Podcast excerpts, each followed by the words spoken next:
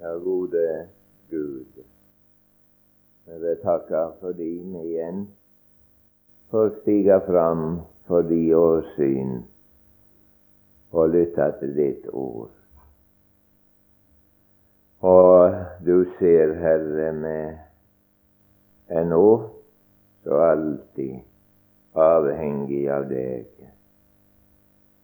Ingenting kan vi ta og ingenting kan vi gi uten ved deg, uten at vi får deg ifra himmelen.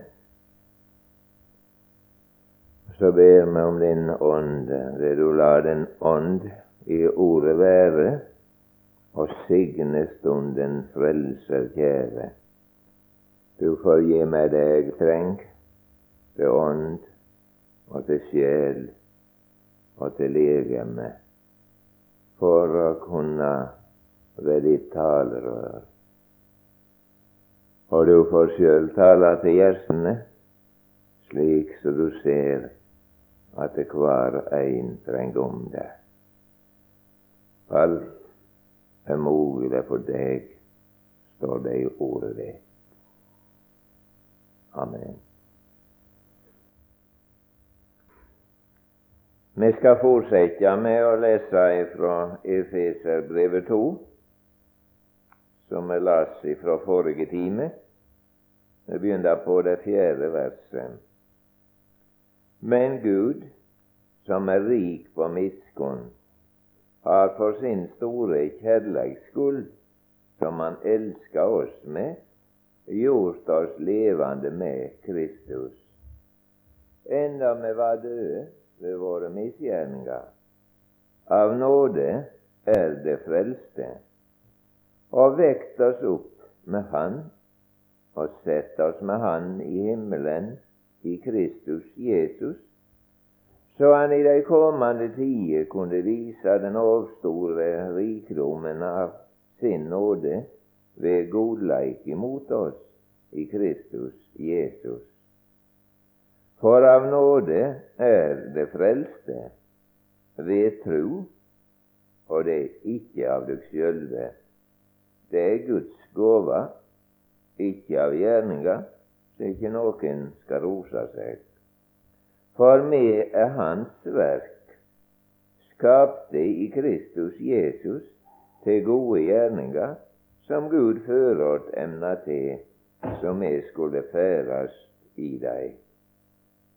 Kom for i håg at det som fordom var heininga i kjøttet, og var kalla uomskårne, av det de kalla omskjæring, den på kjøttet som ble gjort med handa, at det på den tid var utan Kristus, utestengde fra Israels borgerrett og framande for paktene med deres lovnad, utan von og utan Gud i verda. Men nå, i Kristus Jesus, er det som fordom var langt borte, kommet nær til ved Kristi blod. For Han er vår fred, Han som gjorde de to til ett, og brøt ned det gjerdet som var skilleveien, fiendskapen. Da han ved sitt kjøtt avlyste den lova som kommer på og føresegner, så han ved seg sjøl kunne skape de to til et nytt menneske med de han gjorde fred, og forlika de både to i en lekam med Gud ved krossen, da han på den slo fiendskapen i hæl. Og han kom og forkynte fred for dykk som var langt borte, og fred for de som var nær. For ved Han har vi både to tilgjenge til Faderen i ein ande. Amen.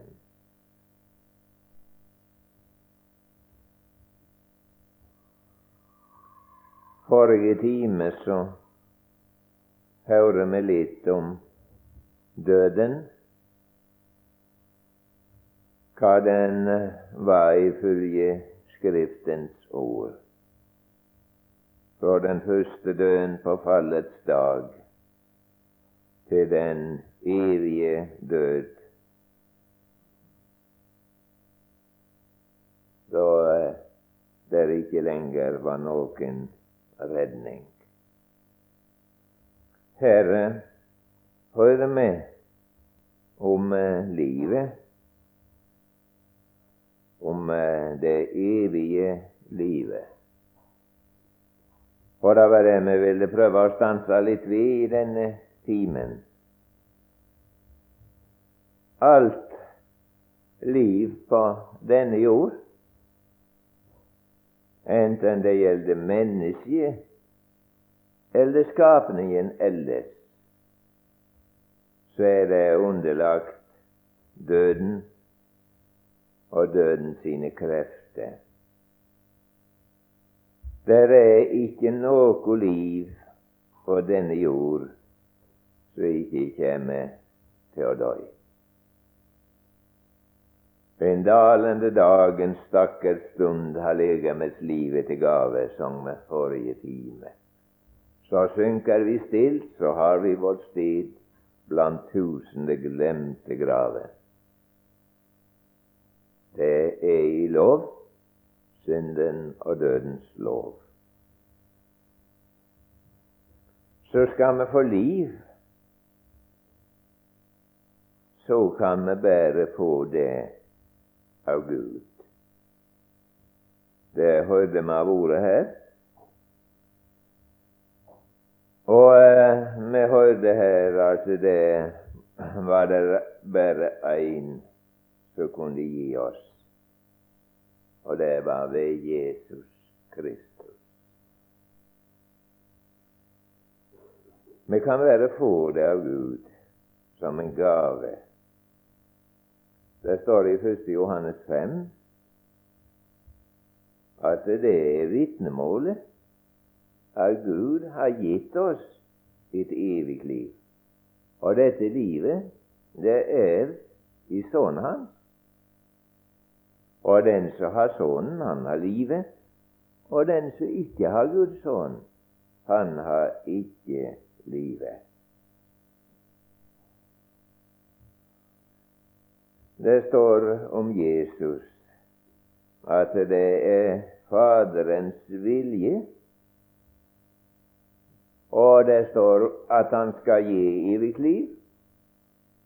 Og det står òg at i Johannes 5 at han kan gi liv til hvem han vil.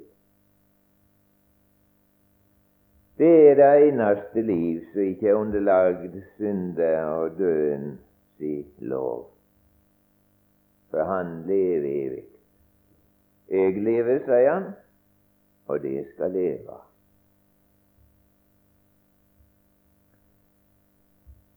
Det evige livet det er det motsatte av den evige død. Maura til døden det var adskillelse fra Gud. Og livet, det er forbindelse med Gud, det er samfunn med Gud, det er å leve i Gud og i den han utsendte Kristus, Jesus.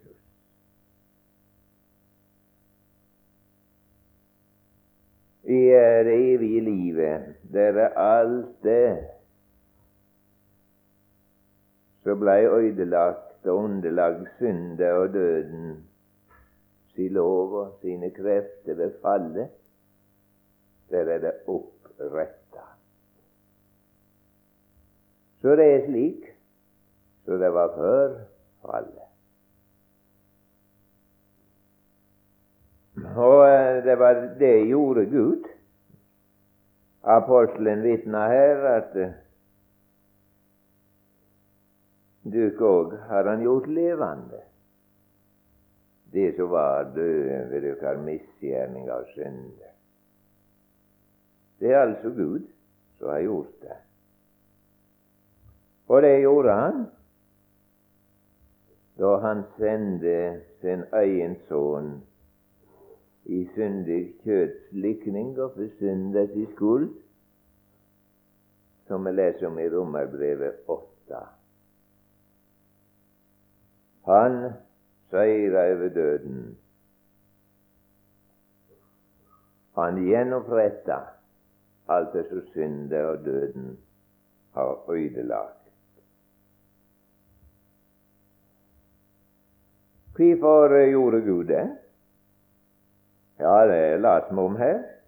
Men Gud, som er rik på miskunn, har for sin store kjærleiks skyld, som Han elsker oss med, gjort oss levende med Kristus, enda vi var døde ved våre misgjerninger og synder. Det var av de at Gud var rik og miskunn. Det var de at Gud elska oss midt i fallet i døden. Det var derfor at Gud sendte Sønnen for å frelse oss. I Jesus står der han har liv i seg sjøl og kan gi liv til hvem han vil. Når vi ser på Jesu og det liv som han levde her på jord som en av oss, så ser vi at der, der er det til stas som vi hørte døde oss ved fallet. Jesus, han elska Gud over alle ting.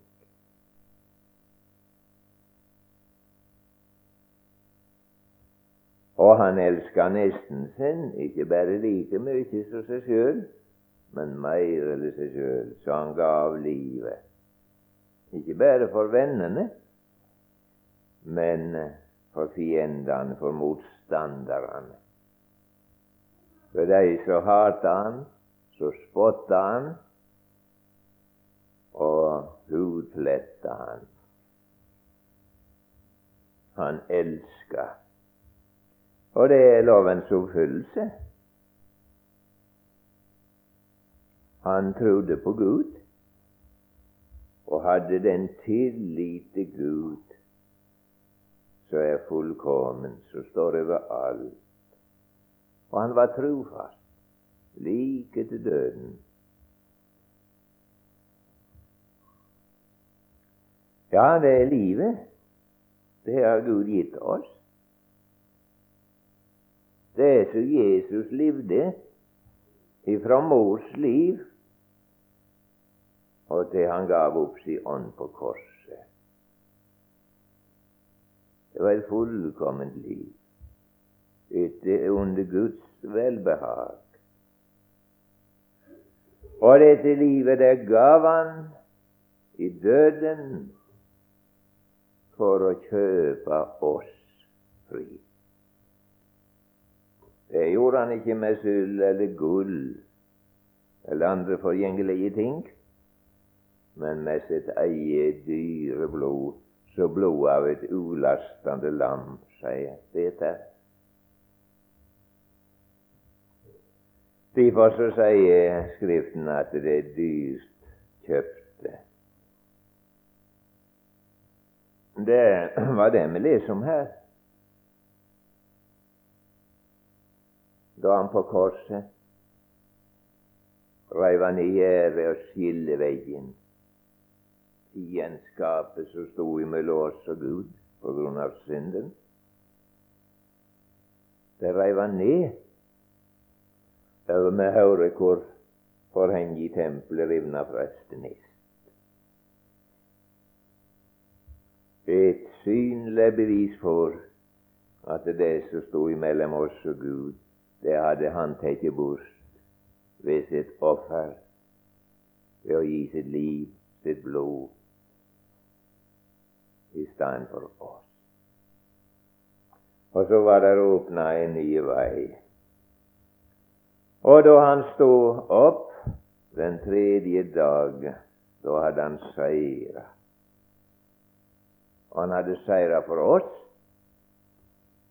Vi hørte her i dag om etter Jesus sto opp fra de døde, så åpna gravene seg. Og de som døde i trua på Han, de sto livslevende opp og gikk ikring og viste seg. det var for å vise at seieren var vunnen. Honom viste Gud fram i blodet hans for å vise sin rettferdighet i den tida som nå er, så han kunne være rettferdig og gjøre den rettferdig, så har troa på Jesus. Så han lever med en levende frelser, og han lever evig. Dette er det eneste menneskeliv som står inne for Gud. Så har jo døden og døden sine fyldige og krefter til inkes, og så leve evig. Og det er det eneste som vi kan bli frelste ved det er når det blir vårt.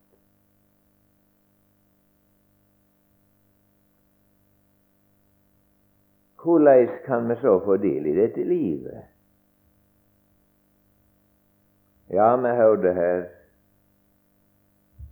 det var Guds verk, det var Guds gåve.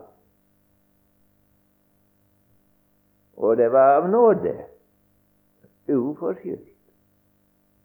Ikke av gjerninger så ikke noen skal rose seg. Det har Gud gjort.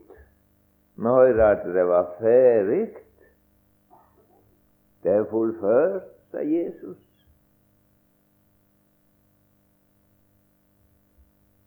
Og det er Guds gåve. Vi las her at den som er frelst og som eier i liv, så er det Guds verk. Da er du skapt i Kristus Jesus til Guds barn, til et evig liv. Her er det ingen stand vi kan bli Guds barn. Vi kan få eie og vinne et evig liv. Det er når dette livet denne personen, den blir vår. Utenom Han fins det ikke liv.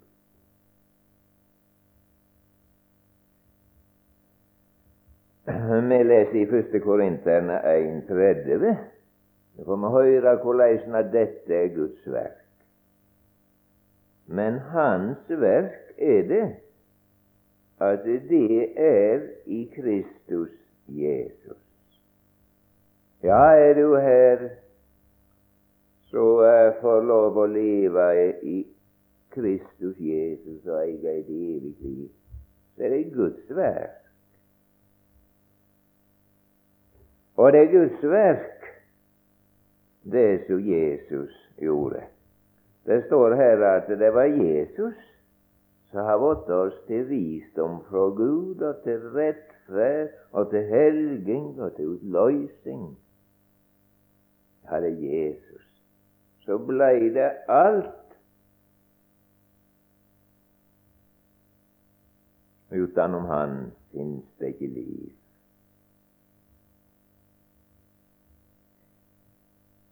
Det må vi ha klart for oss hvor vi enn lever, og hva vi enn gjør som mennesker så vil vi bli under synda og døden i lov. For loven kan ikke gi liv. Nei, men vi kan få et evig liv. Det har jo gitt oss uforskyldt av nåde, uten gjerninger. Og hvorfor? Jo, det var fordi at ingen av oss skulle rose oss. Det er Guds verk alene. Og Han vil ha æro og prisen både nå og i evighet. Så sant du er frelst og i et evig liv der du sitter på benken,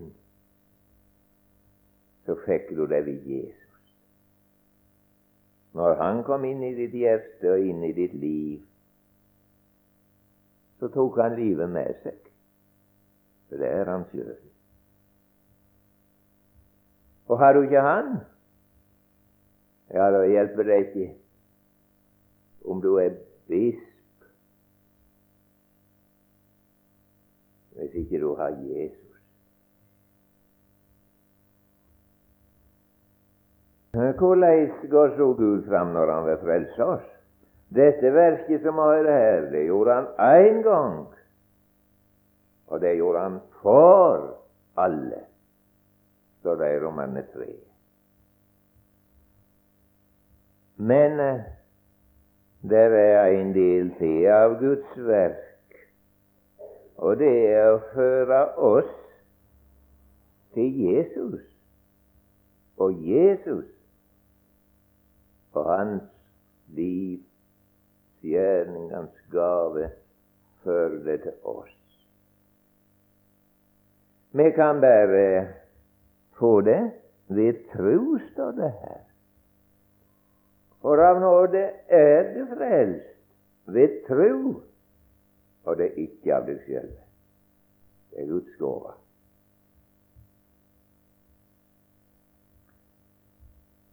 Det blir gitt til deg som ikke har gjerninger, men tror på Han som rettferdiggjør den ugudelige. Jeg har tenkt det gitt. Gitt til den ugudelige, til den skyldige, til den uverdige, til den som ingenting er og har. Og det er det som er vansken for Gud, det å føre oss dit hen at vi tar imot av nåde uforskyldt, ved tro alene. Hvordan går så Gud fram når Han vil frelse oss og Han vil gi oss dette evige livet og alt som følger med det? Så Han har gitt oss alt i denne elskede seg. Hele Guds fylle bor i Han.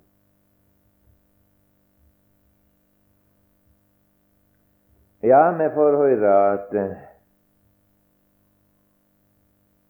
han vekte oss opp med Han. Det er det første. Han vekker oss opp For det første så vekte han oss opp, dvs. Si når Jesus sto opp, så var det for oss. Som han døde for oss. Men skal vi få del i det, så lytter han òg vekke oss opp fra døden. Vi hørte forrige time at vi var døde i våre misgjerninger og synder ingen forbindelse med Gud. Derfor vekte han oss opp. Og eh, det hørte vi om i nyårsintime. Der fikk vi anskuelsesundervisning. Hvordan Jesu har makt til å vekke opp døde. Og han hadde leie Fire dager i grava, og det tevja av han. På hans år så kom den døde fram til livet. Hadde makt til å gi liv. Men det er ikke det største. Det som er enda større for det legemlige livet til Lasarus måtte dø igjen. Men uh, han kan gi oss evig liv. Så du aldri kommer til å dø, dvs. Si bli adskilt ifra Gud. Om du enda, er han til de uh, jentene i Betania, så skal du leve. Det var visst et ord at han vekket opp den døde. Det var nok ved det ord så hadde nådd den bortkomne sønnen der han levde i svinegården og fulgte buken av det svina åt. At han kom til seg sjøl. Han så sin fortapte tilstand. Det var nok ved sitt ord at han hadde vekt denne horkvinna, som var kommet til erkjennelse av sin synd, av sitt forhold til Gud, at hun var fortapt. Og det var nok ved sine ord at han vekte den ene røveren på korset. Jeg har tenkt meg at det var når Jesus ba Far, forlat dem, for de veit ikke hva de gjør. Kanskje hun er uvanlig på korset. Noe var det at det nådde inn til røverhjertet, så han våkna og kom til erkjennelse. Det er i nødvendighet for å bli frelst av nåde.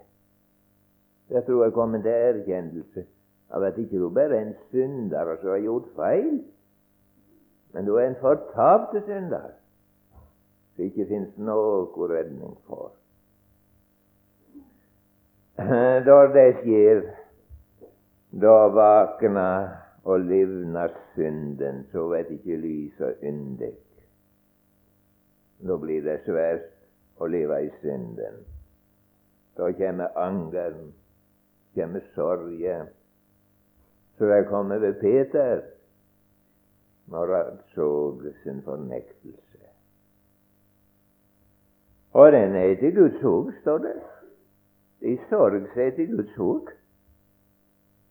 Og du kommer dit. Og hvorfor? Det er fordi den verka omvending til frelse, så ingen angrer. Ja, jeg har ikke møtt noen ennå som angrer på at vi ble frelst. At eh, de møtte Jesus og fikk ta imot livet av nåde. Ja, det var den som bringa røveren til Jesus. Det var den som bringa tolderen. Det var den som bringa synderinna til å oppsøke ham. Jesus sier det er ingen som kommer til meg uten Faderen har lært, uten Faderen har drevet han og drevet han. Og du, hvor sant det er. Så det er Guds verk. Får føre et menneske dit Hvordan frelser han da en slik? Ja, så sant du er frelst, så blei du ikke ved noe du gjorde. Men du blei det ved å høre evangeliet om Jesus, det han har gjort for deg en gang for alle på korset, det han har gitt for deg da han gikk i døden for deg, eller ved å sjå det i Guds ord. For det er Jesus som er troa sitt opphav. Og fullendelse står det i Hebreabrevet 12.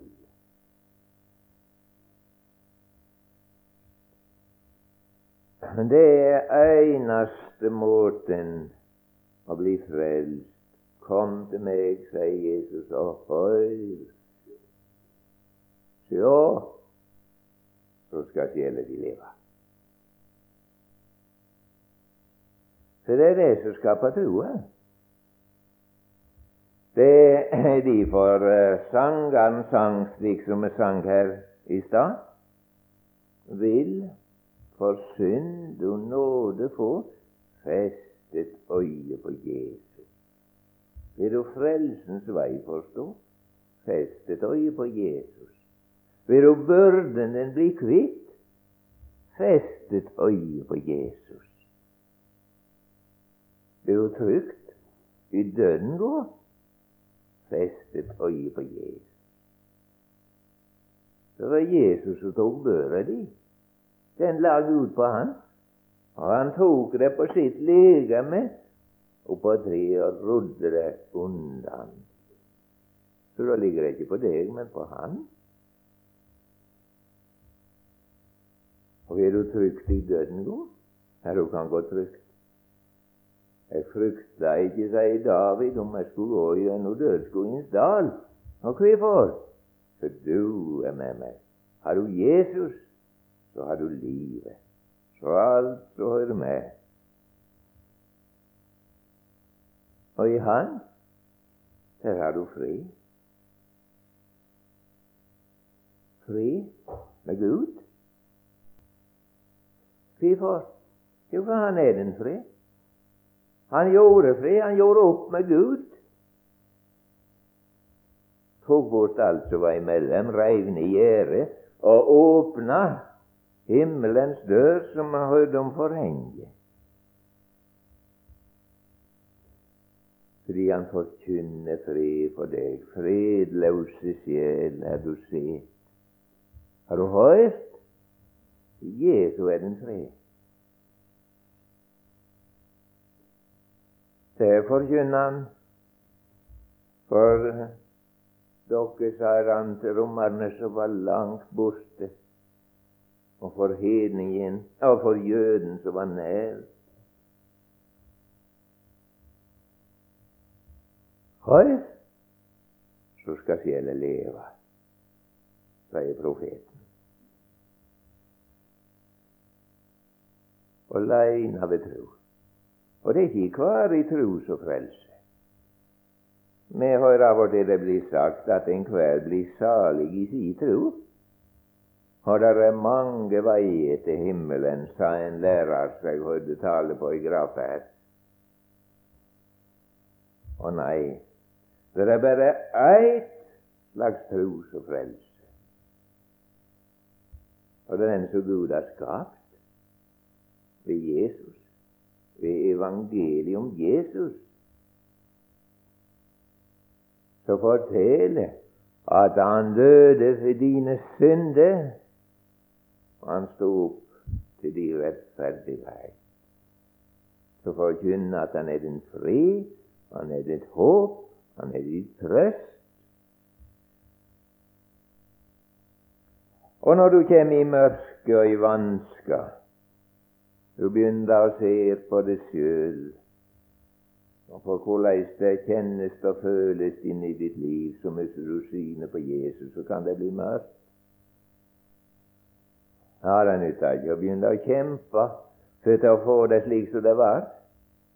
Da blir det bare enda verre. Det er bare en eneste ting som hjelper. Det er å se hen til Han som lei på korset med tål, ikke være skamme. Det er liv i blikk på det Golgata kors. Ja, just nå er det liv òg for deg.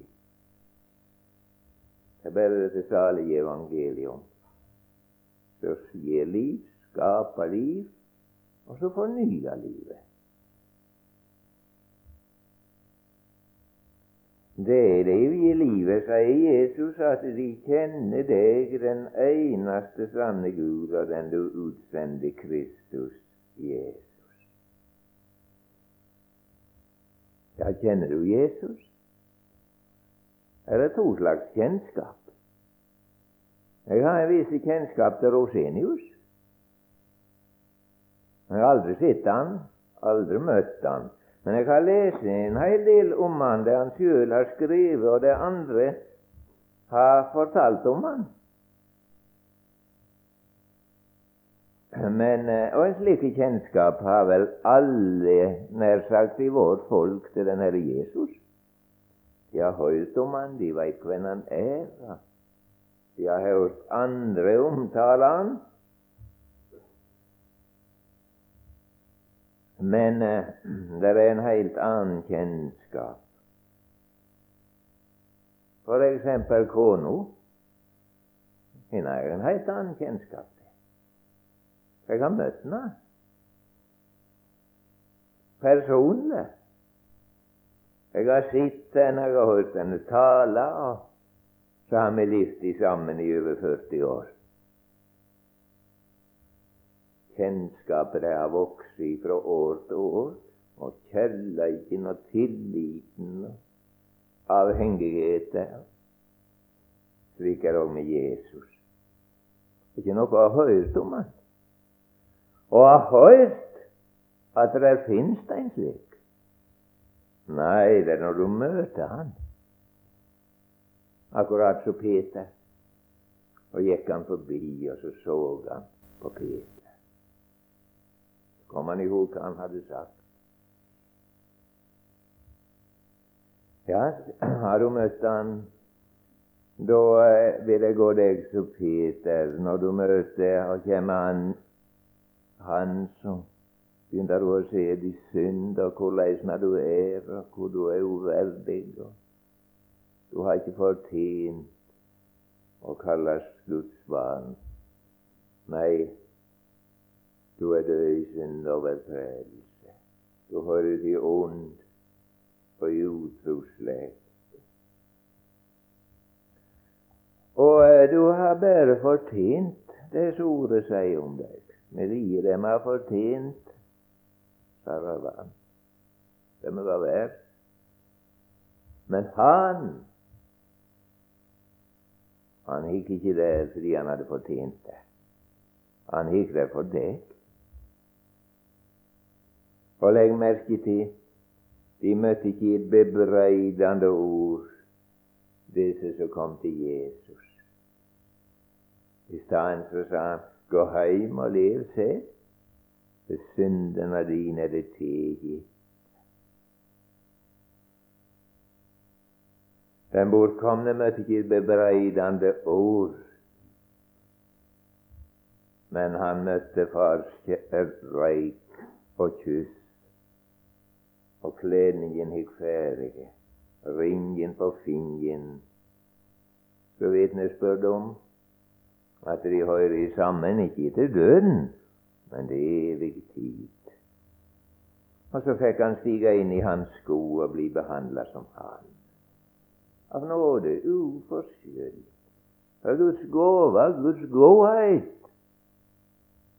Sjå hvor god Gud er imot oss. Så sant vi holder oss til godleiken hans. Og det er Jesus. Men sjå hvor han er streng imot de som går utenom Jesus.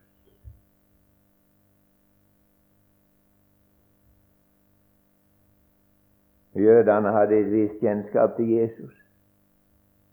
Men jobben sier midt i sine sværeste ting Jeg veit at min gjenløser lever. Veit du det?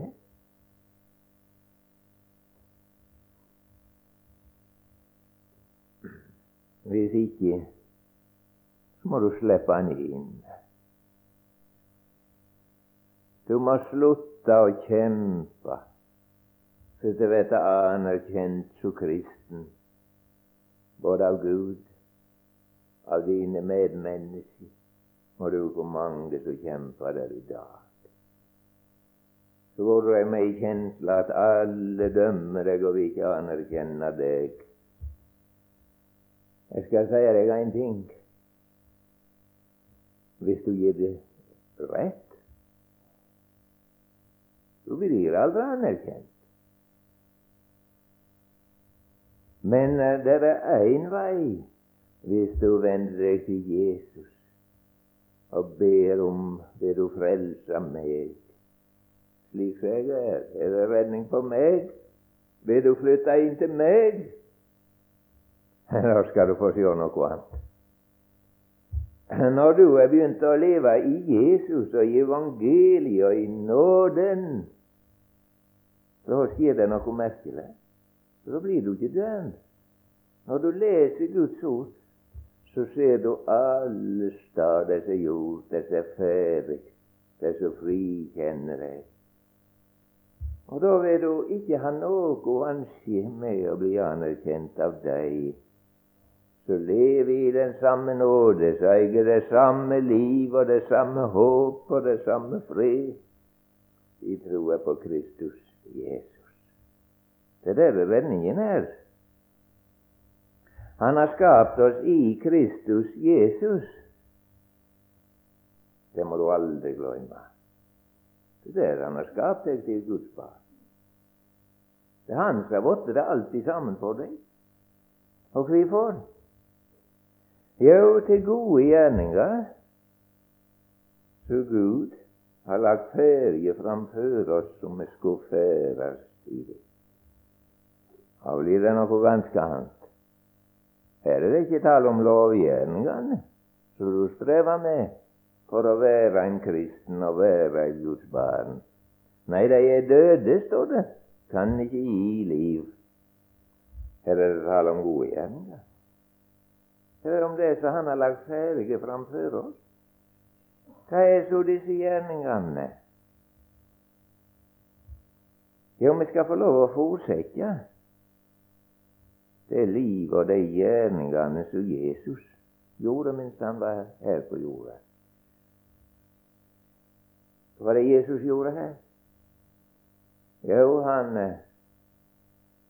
han, bring, han skaffa fram evangeliet for oss.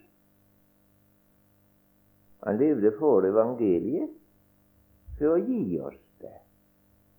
Og når han gikk ikring her på jord, så forkynte han denne frelse og dette evangelium og denne redning. Vend om, sier han, for Guds rike er kommet nær. Her når du er frelst, så har han lagt ferdig framfor disse gjerningene så du skal fortjene evangeliet. Du skal fortjene dine medmennesker. Da trenger du ikke gjøre noe for de eier frelse lenger. Når det er tale om å tjene Gud, så er det somme som sier jeg har mer eller nok med meg sjøl, sier de, for, for jeg rekker ikke på å tenke på andre. Og det skal være sant. Skulle du ordne de frelse sjøl, så har du mer eller nok. Det koster Gud livet. Men når Han er din frelse og ditt liv, han har ordna den sak. Så skal du få lov av nåde, uforskyldt, så skal du fortsette hans gjerning og forkynne dette evangeliet til jorda sine ytterender. Det har han etterlatt oss. Det kalte han apostlene til å fortsette gjerningen. Og de vandra i det inntil døden, og nye har steg fram. Og så tjente han. Tjente sine. Tjente de som var sjuke, de som lei. Det ligger ferdig, så du skal få lov å fortsette det uforskyldt av nåde. Så når du leser i Bibelen og ser hvordan Jesus vandra og levde og gjorde og tjente her på jord, så skal du fortsette. Der står det at det er sunt ikke bare å tro på Han, men å gå lia med Han.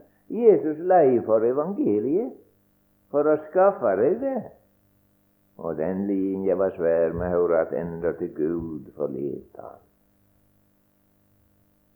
Vi lider når noen forlater oss. Men det var en som lei mer, og Gud forlot han for å frelse oss. Skal du få lov å lia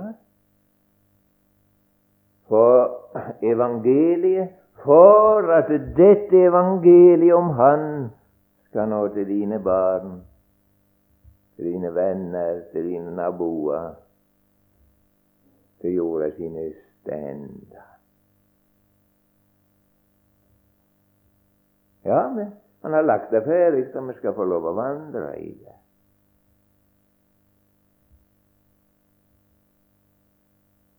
For ved Han som vi alle tilgjengi til Gud i ei ånd. Og denne tjenesten, den skal vi få fortsette så lenge som livet varer her. Det er av og til hun kan se tung ut, mer eller vi kan holde ut. Da får å tenke på Han. Det var tyngre for Han.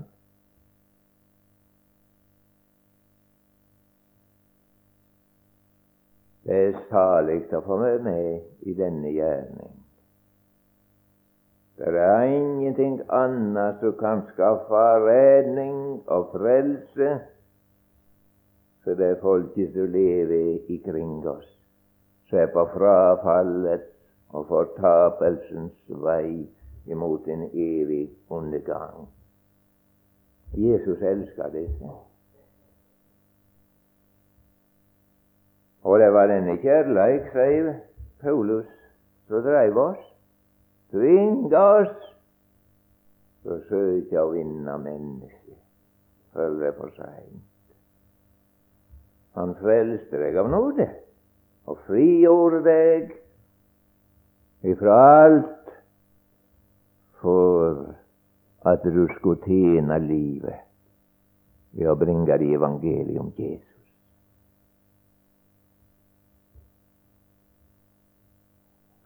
Ja, Herre Jesus, jeg vil takke fordi jeg får lov å tro i denne stund at du er min. Ja, du er livet. For meg er livet Kristus, og døden i vinning. Og du veit, Herre, jeg har ofte huga fare herifra når det blir trangt, når det blir tungt. For det er så overlig mye bedre å være hos deg. Slik som Paulus sa. Men han sa at for dykkers skyld, sa han,